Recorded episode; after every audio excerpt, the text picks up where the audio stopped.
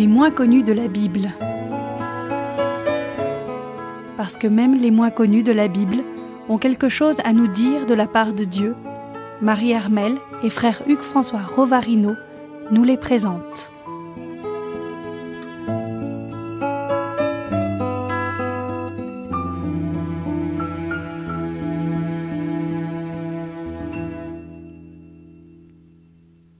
Radio Espérance, chers auditeurs, bonjour. Nous sommes dans les moins connus de la Bible avec le frère Hugues François. Bonjour, frère Hugues François. Bonjour Marie-Hermel, bonjour chers auditeurs. Alors aujourd'hui, avec vous, nous allons euh, nous attaquer à euh, un nom dont on connaît quand même. euh, il n'est pas complètement connu. Il n'est pas complètement inconnu, je veux Il dire. est ni l'un ni l'autre. Il n'est pas inconnu, il n'est pas trop connu, Pas il est connu. méconnu. Voilà. Il est méconnu. Alors il s'agit de Nicodème. Alors il s'agit en effet de Nicodème. Nicodème dont le nom est grec, sonne grec. C'est le peuple victorieux, Nicodème. Euh, et voilà, et en réalité, ce peuple victorieux dont il porte le nom est d'abord, au fond, un peuple occupé. C'est le peuple euh, d'Israël. Et parmi ce peuple, Nicodème occupe une place privilégiée. Il est maître en Israël, dira Jésus. Et maître en Israël, c'est-à-dire en fait docteur de la loi. Il est membre du Sanhédrin, du Conseil des Juifs. Il habite Jérusalem. Bref, c'est un personnage qui est comme un théologien de haut vol, dirions-nous, de nos jours. C'est une personnalité remarquable, en tout cas remarquée, remarquée par Jésus, mais pour avoir d'abord lui-même remarqué Jésus. Parce que d'abord, c'est Nicodème qui vient voir Jésus. Alors on le retrouve où dans la Bible, hein, ce Nicodème? Qui, qui en parle et à quel, à quel moment? Alors, on le retrouve dans l'évangile selon Saint Jean. Donc, il est un des personnages du Nouveau Testament. Et tout simplement, un des personnages des évangiles. Et tout simplement encore, d'un personnage du seul évangile selon Saint Jean. Il est assez remarquable que c'est seulement dans cet évangile que l'on parle de Nicodème. En revanche, on le retrouve à différents moments et comme à différentes périodes, un peu comme un personnage qui aurait quelque chose à dire ou à évoquer et qui laisse derrière lui différentes traces, comme des repères, comme un chemin, comme un chemin qui va nous diriger, qui va nous diriger vers Jésus. Alors tout à l'heure vous avez dit ce n'est pas euh, Jésus qui vient à lui, mais lui qui vient à Jésus. En effet, Ce qui est quand même assez, euh, assez curieux. c'est assez curieux parce qu'en fait, Nicodème, qui est euh, un donc pharisien. un- qui est un pharisien, qui est un, conseil- un membre du conseil des, des Juifs, est un personnage observateur. Il a regardé Jésus, il l'a écouté. Jésus est venu pour une Pâque à Jérusalem. Il a parlé, il a accompli des signes. Dans l'évangile selon Saint Jean, les gestes, les signes, ce sont des miracles. Et euh, ces signes, au fond, il n'aurait pu les poser que parce que il serait soit Dieu, soit très proche de Dieu. C'est au nom de Dieu qu'on peut réaliser ou poser de tels signes comme ceux que Nicodème a vus. Je ne sais pas lesquels, ce n'est pas raconté dans l'évangile selon Saint Jean au chapitre 3 mais en attendant, il est certain que Nicodème a repéré cela. Résultat, il va vouloir en savoir davantage. Et c'est pour cela qu'il va venir vers Jésus. Et c'est pour cela que il va essayer de le faire sans trop se faire remarquer, parce qu'il est un notable. Et Alors, les il, a, il a actions peur du de quoi notable. en, en- en ne voulant pas justement euh, Alors cela n'est pas dit, mais on voit qu'il vient de nuit. Chez Saint Jean aussi, venir de nuit ou sortir de nuit, ce ne sont pas des choses tout à fait remarquables pour le coup, tout à fait... euh, on ne fait pas en plein jour ce que l'on fait de nuit, et réciproquement. Et donc on peut se dire en effet que s'il vient de nuit, c'est, comme le dira Saint Jean, pour, par peur des Juifs, ou pour ne pas se faire voir. En fait, il va comme longer les murs pour aller à la rencontre de Jésus.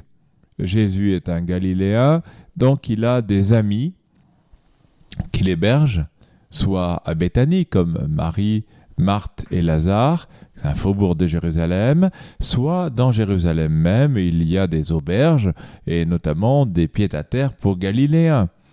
Pourquoi ne serait-il pas là? En tout cas, Nicodème a donc repéré le lieu où demeure ce Jésus, et il veut l'interroger.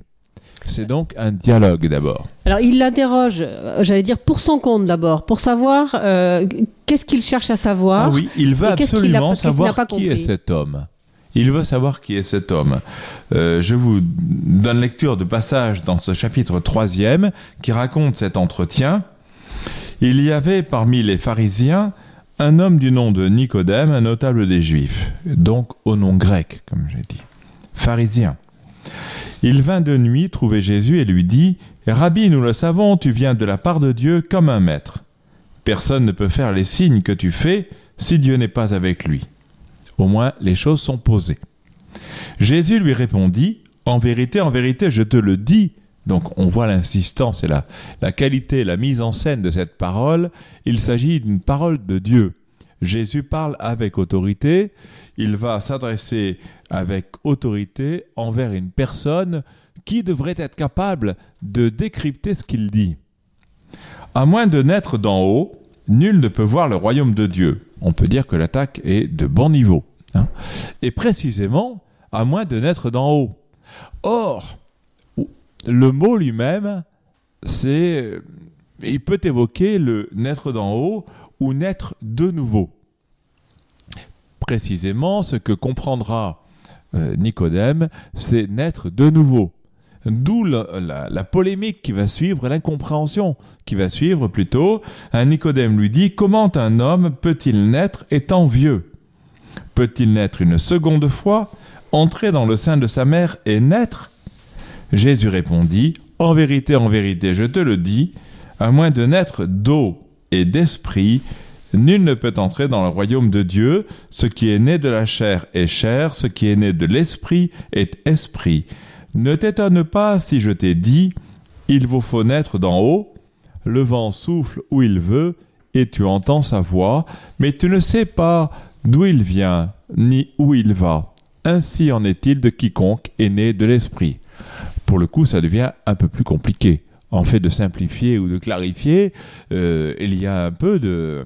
C'est une parole qui, en même temps, semble limpide, dite avec autorité par personne ayant autorité, hein, euh, Dieu lui-même, mais cependant, ce n'est pas d'une clarté évidente pour quelqu'un qui essaye de comprendre.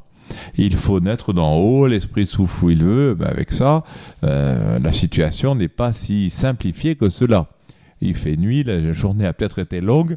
Bref, que de que d'interrogations surgissent. Et Nicodème lui répondit Comment ce peut- cela peut-il se faire? Jésus lui répondit Tu es maître en Israël et ces choses-là, tu ne les saisis pas Voilà le problème. Il en, et on peut dire que Jésus, comme s'il il insiste, comme il en remet une couche au fond, parce que précisément, euh, Il devrait savoir certaines choses. Nicodème aurait dû percevoir quelque chose. Et il a observé, il est timide, enfin il est un peu craintif, d'où cette, venue de nuit. Il pose des questions, il n'arrive pas à comprendre les réponses qui lui sont pourtant adressées. En vérité, en vérité, je te le dis. Et c'est la situation, cette situation-là est particulièrement euh, intéressante parce que précisément, euh, autant Nicodème lui-même que des contemporains de Nicodème, que beaucoup de nos contemporains nous-mêmes, euh, nous recevons des paroles de Jésus qui devraient être claires et qui ne le sont pas, qui vont dérouter autant que préciser. Et donc il insiste, en effet, il faut naître d'en haut, il faut naître d'eau et d'esprit. Avec ça, ça veut dire quoi? Euh, pourtant Nicodème, et alors il lui, une fois que Nicodème a marqué son interrogation, Jésus lui dit, mais tu es maître en Israël. Donc manifestement, il aurait dû comprendre. Et il piaffe, il, s'arrête devant l'obstacle, il ne comprend pas, il ne peut pas passer cet obstacle, il ne saisit pas. Ou plutôt, il n'est pas saisi. Et c'est ce que précisément Jésus voudrait qu'il comprenne. Il n'est pas saisi, saisi par l'Esprit. Il ne s'agit pas tant de capter des connaissances qui vont lui permettre de comprendre que de pouvoir accueillir l'esprit qui va l'introduire à la vérité tout entière. En vérité, en vérité, je te le dis. Et c'est cette pirouette-là, cette conversion, que Nicodème ne peut pas faire dans cette première nuit. Et c'est d'autant plus intéressant, c'est pour cela qu'il est un des moins connus euh, ou un des méconnus que l'on peut particulièrement euh, ressortir de l'ombre ou de la nuit, c'est parce que précisément, il est le converti, le type même du converti, qui va mettre du temps à entendre ce que dit Jésus, à entendre au sens plénier du terme. Hein. il reçoit une parole, mais pour qu'elle descende de la tête au cœur, il va falloir un certain temps. Justement, cela mettra un certain temps dans la vie même de Nicodème. Parce que nous retrouverons Nicodème à deux autres moments marquants de la vie de Jésus. Et précisément, c'est justement pour cela que cette rencontre est importante. un peu inaboutie est importante parce que euh, le même Nicodème aura l'occasion de prendre la défense de Jésus devant ses propres membres du conseil en l'absence de Jésus, en plus, alors même que tout le monde est d'accord pour mettre à l'index Jésus, voire pour l'arrêter, et peut-être aussi pour le condamner, Nicodème seul se lèvera pour le défendre, et puis plus tard, au moment de la croix, la descente de la croix, Saint Jean rappellera qu'il y avait Joseph d'Arimathie, et c'est même dans le tombeau neuf de Joseph d'Arimathie, un tombeau qui n'avait pas encore servi, que Jésus sera inhumé, mais celui qui aura aidé à le mettre en terre sera Nicodème. Or, nous avons tout un tas d'éléments ici pour nous montrer la qualité de la personne de Nicodème. Certes, il n'aura pas compris qui est Jésus lors de la première rencontre, mais il aura entendu il aura, euh, c'est la plume de, Jean qui l'aura fait aussi euh, noter, il est pharisien, il est membre du conseil, il est docteur, il est maître en Israël. Jésus l'affirme même dans ce dialogue. Tous les éléments sont posés. Il a constaté en Jésus qu'il a posé des actes que seul quelqu'un qui est envoyé par Dieu peut faire. Et voilà que tout cela est noué autour d'une Pâque, et c'est pour cela que Jésus est même venu à Jérusalem. À la fin de la vie de Jésus, de la vie publique, nous retrouverons les mêmes personnages. La nuit sera celle du calvaire, ce sera une nuit symbolique, là pour le coup, marquante. Euh, nous sommes entrés dans le moment de la mort de Jésus. Le maître en Israël qui sait ce qu'il fait, qui sait qui il voit, qui sait qui il suit, est resté disciple de Jésus. En secret, peut-être, mais en tout cas son cœur n'a pas oublié la première rencontre nocturne. Et au moment de la nuit de la croix, justement, se manifestera cette fidélité qui aura grandi sur quelques années, trois sans doute, Hein, c'est aussi l'évangile de Jean qui nous permet de voir que Jésus aura eu une vie publique de trois ans, qu'il est monté plusieurs fois à Jérusalem pour la Pâque, et c'est même grâce à ce rythme des fêtes liturgiques dans l'évangile selon Saint Jean que nous pouvons en savoir davantage sur la vie publique de Jésus et sur son rythme alors que les évangiles synoptiques, par exemple, montrent que tout se déroule de façon linéaire et on pourrait penser que la vie publique de Jésus n'aura duré qu'un an. Dans l'évangile selon Saint Jean, le, rythme n'est pas le même. Et c'est pour cela que c'est d'autant plus intéressant, c'est sur plusieurs années que la fidélité de Nicodème va grandir. Et en plus, Nicodème est lié dans l'évangile selon Saint Jean, où on parle de lui, hein, le peuple victorieux, euh, Nicodème, suit Jésus dans cette Pâque, dans sa dernière Pâque, mais aussi dans la fête des tentes, parce que c'est là, dans l'évangile selon Saint Jean au chapitre 7, que nous trouvons aussi le moment où Nicodème prend la défense de Jésus. Donc c'est vrai que c'est aussi euh, un disciple à l'intérieur d'un rythme de fête liturgique juive. Alors, on va suivre Nicodème, bien sûr, euh, aussi, nous, mais en attendant, on va faire une petite pause musicale et on retrouve notre Nicodème dans d'autres euh, dans d'autres passages. Entendu. Vous restez avec nous, à tout de Voilà, suite. à Nicodème.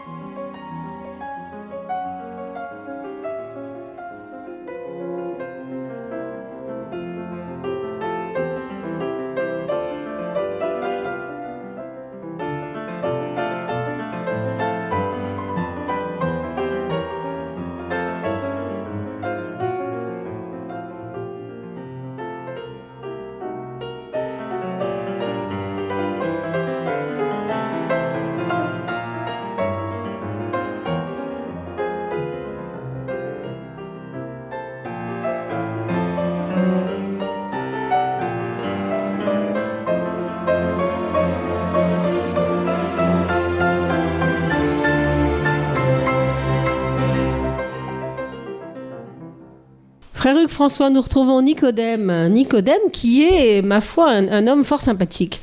Alors, en effet, oui, il est sympathique. C'est un connaisseur, c'est un amoureux de, de sa foi juive, c'est un amoureux des Écritures, et cependant, il n'est pas euh, arrêté par elle.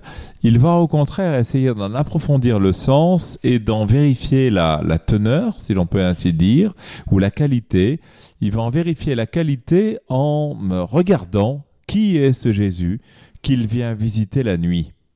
Alors, il est, c'est, c'est un homme qui est intelligent parce qu'il ne se contente pas de ses, de ses acquis, j'allais dire. euh, oui, oui, oui, tout à de, fait. de ses connaissances. Tout à fait. Et euh, grâce à ça, il va être converti en quelque sorte. Au fond, il va être converti. Exactement. La rencontre, d'ailleurs, c'est ça qui est tout à fait remarquable avec la personnalité de Nicodème, c'est que la rencontre aura échoué apparemment, cette première rencontre nocturne, sur une incompréhension. On se heurte à une incompréhension. Euh, Nicodème ne, saisit pas ce que veut dire naître d'en haut, qu'il comprend d'ailleurs comme un naître de nouveau. Et c'est vrai que le mot euh, grec permet de cette confusion. Et en fait, ce glissement euh, est récupéré par Jésus. En effet, il va essayer d'approfondir. Il ne s'agit pas tant de naître d'en haut de, ou de nouveau, mais de naître d'eau et d'esprit. Et, donc, c'est vrai que, le, que la, perception de Nicodème euh, est ainsi évoquée. D'ailleurs, je voudrais juste avant que nous passions à, à l'autre moment de l'évangile où, euh, où on parle de lui, euh, justement parce que je remarquais Saint Cyril d'Alexandrie, dans un commentaire sur l'évangile selon Saint Jean, précise cela. Naître d'en haut, cela peut être signifier de nouveau, signifier naître de nouveau, d'où le contresens de Nicodème, et Saint Cyril écrit Notre Seigneur parle de la régénération qui se fait par l'Esprit, montrant que l'Esprit est de la substance supérieure à tout autre, que par lui nous devenons participants de la nature divine, que par lui et en lui nous reprenons la forme de la beauté exemplaire, et qu'ainsi nous renaissons pour la vie nouvelle et sommes refaçonnés pour l'adoption des fils. Le langage est savant, les mots peut-être moins habituels que ceux que nous utilisons tous les jours. Et donc, Saint Cyril précise, Nicodème, n'ayant pas compris dans ce sens le mot anoten, et roulant dans son esprit une chose impossible, dit une sottise. Alors le Seigneur condescend et s'explique clairement, si quelqu'un ne renaît de l'eau et de l'esprit, il ne peut entrer dans le royaume de Dieu. Nous disions tout à l'heure que précisément, c'est ce que va réaliser pourtant Nicodème. Il va accepter de suivre au plus près, fidèlement, comme un disciple en réalité, et d'observer, de, continuer à observer Jésus. Et il sera certainement de ceux qui vont recevoir l'eau de l'Esprit, l'eau et l'Esprit à la croix cette eau qui coule du côté du Christ, le cœur ouvert, percé d'une lance, et dans lequel nous pouvons voir euh, un signe du baptême. Or, justement, euh, Nicodème sera à la croix. Et auparavant, il aura été à la fête des tentes. Alors qu'est-ce que c'est que cette fête des tentes? Eh bien c'est une grande fête des Juifs, c'est une manifestation de la révélation messianique tout à fait euh, marquante, une fête joyeuse et une fête populaire. Et en réalité, elle se passe donc à Jérusalem, et euh, Jésus est venu de nouveau à Jérusalem, il a quitté la Galilée pour monter en Judée, et il se met à enseigner. Et il parle de son identité, il parle, euh, de, il révèle un peu quelle est, le, quelle est son origine et sa mission. Et il dit le dernier jour de la fête, et vous connaissez peut-être cette parole, le dernier jour de la fête, le grand jour, Jésus debout s'écria, Si quelqu'un a soif, qu'il vienne à moi et qu'il boive, celui qui croit en moi, selon le mot de l'Écriture. De son sein couleront des fleuves d'eau vive. Et il parlait de l'esprit que devaient recevoir ceux qui avaient cru en lui. Et nous retrouvons Le, Nicodème, le Nicodème du chapitre 3, celui qui ne comprend pas mais qui est attentif, car il n'y avait pas encore l'esprit, parce que Jésus n'avait pas encore été glorifié. Ce qu'il sera avec la croix. Donc c'est précisément euh, à ce moment-là que, euh, parlant de cette, enfin prophétisant et, annonçant ce don de l'esprit, eh bien, euh, dans la foule, plusieurs qui avaient entendu ces paroles disaient c'est vraiment lui le prophète. D'autres disaient c'est le Christ. Mais d'autres disaient est-ce de la Galilée que le Christ doit venir? L'Écriture n'a-t-elle pas dit que c'est de la descendance de David de Bethléem, le village où était David, que doit venir le Christ? Une scission se produisit donc dans la foule à cause de lui. Certains d'entre eux voulaient le saisir, mais personne ne porta la main sur lui. Et voilà que Nicodème. notre Nicodème entre en scène. Les gardes revinrent donc trouver les grands prêtres et les pharisiens. Ceux-ci leur dirent Pourquoi ne l'avez-vous pas amené? Les gardes répondirent Jamais homme n'a parlé comme cela. Et c'est précisément ce qui avait intrigué Nicodème au début. Les pharisiens répliquèrent Vous aussi, vous êtes-vous laissé égarer Est-il un des notables qui ait cru en lui ou un des pharisiens? Mais cette foule qui ne connaît pas la loi, ce sont des maudits. Nicodème, l'un d'entre eux, celui qui était venu trouver Jésus précédemment, leur dit Notre loi juge-t-elle un homme sans d'abord l'entendre et savoir ce qu'il fait? Ils lui répondirent Es-tu de la Galilée, toi aussi? Étudie, tu verras que ce n'est pas de la Galilée que surgit le prophète. Or, précisément, ce prophète est bien surgi de Bethléem. Il est allé se faire recenser à Bethléem. Il est bien de la descendance de David via Joseph. Euh, et donc c'est vraiment étonnant. Euh, on voit là toutes les allusions qui viennent euh, souligner aussi l'origine de Jésus.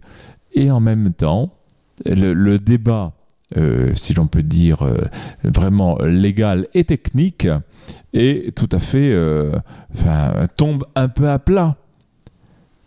la question pour les pharisiens, c'est de faire arrêter ce Jésus.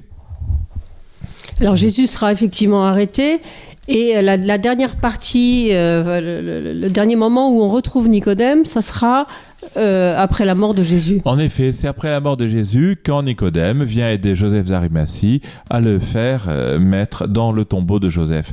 Or, ce qui est tout à fait remarquable, c'est que précisément, euh, Nicodème n'a pas compris Jésus au début.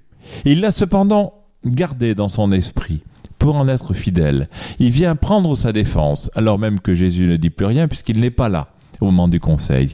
Donc Nicodème euh, se, mouille pour Jésus. Il prend des risques.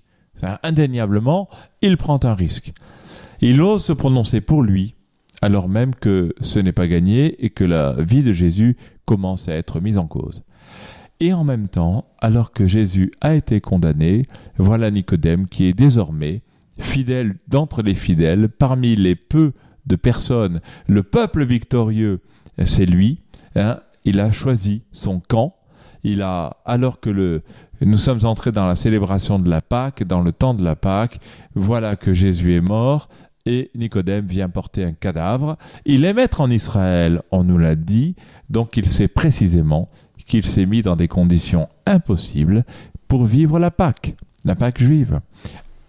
Il a accepté par fidélité à ce Jésus, donc sans le vraiment en connaître l'essentiel, enfin en connaître l'intuition de l'essentiel justement, mais sans le connaître parfaitement comme un des disciples, un des douze. Il n'est pas un des douze, et seul Jean parle de lui. Et cependant, voilà, sa victoire est là. Il a été touché par la grâce de Jésus et il a accepté de cheminer non pas à l'aveugle, mais sans tout savoir. Précisément, c'est la condition normale et habituelle de nous autres dans la foi. Et la foi, elle habite donc Nicodème. On peut dire que c'est quand même un homme relativement discret. C'est un homme discret, c'est un homme qui a commencé de nuit, c'est un homme qui s'est prononcé dans le conseil, qui a autorité, et c'est un homme qui reste fidèle jusqu'à euh, jusqu'à l'abandon. Hein, Jusqu'où mes amis seront-ils mes amis? Eh bien voilà, le Seigneur sait sur qui il peut compter. Un homme de foi qui devine, qui essaye de comprendre, qui euh, marche à tâtons, mais qui cependant demeure ancré en Dieu. Et c'est véritablement une leçon pour chacun d'entre nous. Un exemple. Nicodème est peut-être peut-être un exemple pour chacun d'entre nous. Tout à fait. C'est un exemple. Et c'est même pour cela qu'il est donné en exemple à tous ceux qui vont préparer les sacrements de l'initiation chrétienne, que ce soit le baptême, parce que Dieu sait si on parle ainsi de, ce don de l'eau et de l'esprit, et c'est euh, manifestement aussi quelqu'un qui aidera à se préparer au sacrement de la confirmation et au don de l'esprit. Et quand bien des personnes disent mais enfin à quoi cela sert-il toutes ces interrogations nos, nos, euh, nos jeunes adolescents ou nos collégiens etc nos enfants euh, qui ne comprennent pas la foi qui ne perçoivent pas et et qui sont peut-être bien loin de tout ça et qui ne suivent pas Jésus au mieux eh bien pourtant la preuve est que Nicodème justement aura suivi comme il peut mais que le travail de la grâce aura, lui, fonctionné à plein. Et Mais- c'est un encouragement. Merci beaucoup, frère Hugues François, de nous avoir fait découvrir et connaître un peu mieux ce, ce Nicodème et qui va devenir, euh, qui j'espère deviendra un exemple pour nous tous. J'espère. Voilà, on se retrouvera bientôt. bientôt, sur une autre, euh, avec, Avec un, un autre, autre personnage. Tout à fait. Voilà, donc vous restez fidèles à Radio Espérance. Au revoir à tous. Au revoir. C'était Les moins connus de la Bible, une émission proposée sur les ondes de Radio Espérance par Marie Armel et frère Hugues François Rovarino.